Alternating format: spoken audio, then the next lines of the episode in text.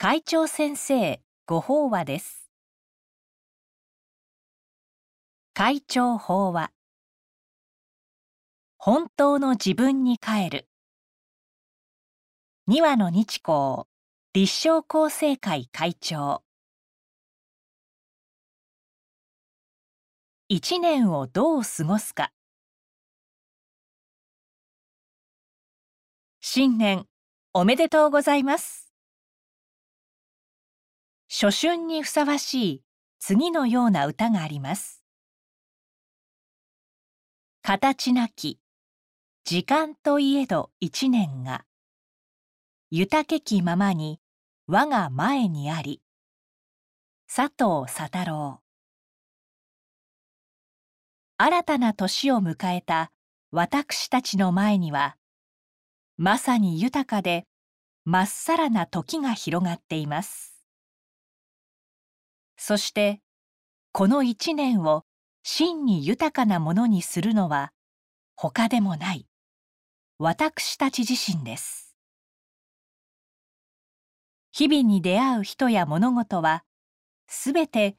自分が因となり縁となって生じているものです。さらに言えば遠い世界の出来事さえも自分と無縁のことは一つもないと受け止めればどのような一年にするかはすべて自分にかかっていると言えるのです。それはまた一年をかけて自分をどのように成長進化させていくかということでもあるでしょう。さて法華経の儒学無学人気本は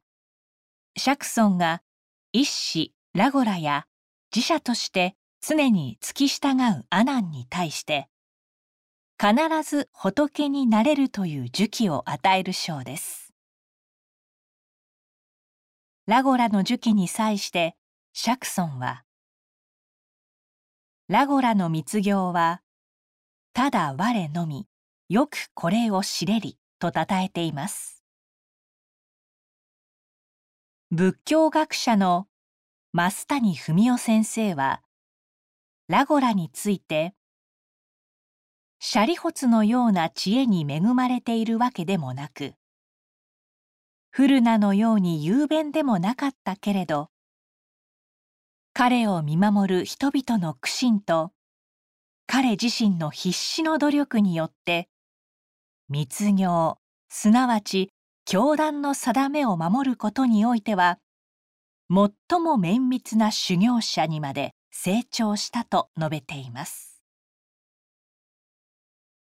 シャリホツやフルナのような知恵や才能の持ち主を尊敬する一方で特別な際に恵まれていなかったラゴラに対して共感を覚えるのは私だけではないと思います。そして私たちが自身の成長や進化を考える上でラゴラの努力とはどのようなものであったのかも気になるところです。素直に謙虚に釈尊の教団では年齢や俗世間での立場とは関係なく出家してからの年数が長い人から先に修行場所寺院の部屋を使うことを許されるという決まりがありました。釈尊やラゴラが祇園少女に滞在していた時のことです。ラゴラよりも先輩の修行者たちが少女に到着したのです。ラゴラはすぐに快く先輩たちに部屋を譲りましたが自分の寝床がありません。そこでラゴラはやむを得ず釈尊の居室の前で休んだと言われます。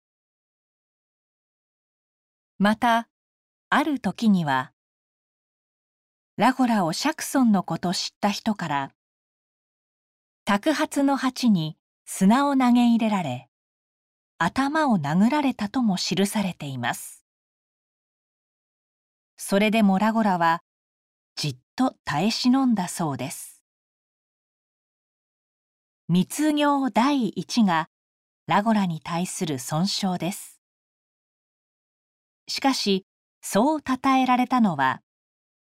シャリホツをはじめとする先輩たちの指導や助言を素直に聞き謙虚になって人が見ていない時でもひたすら教えを学び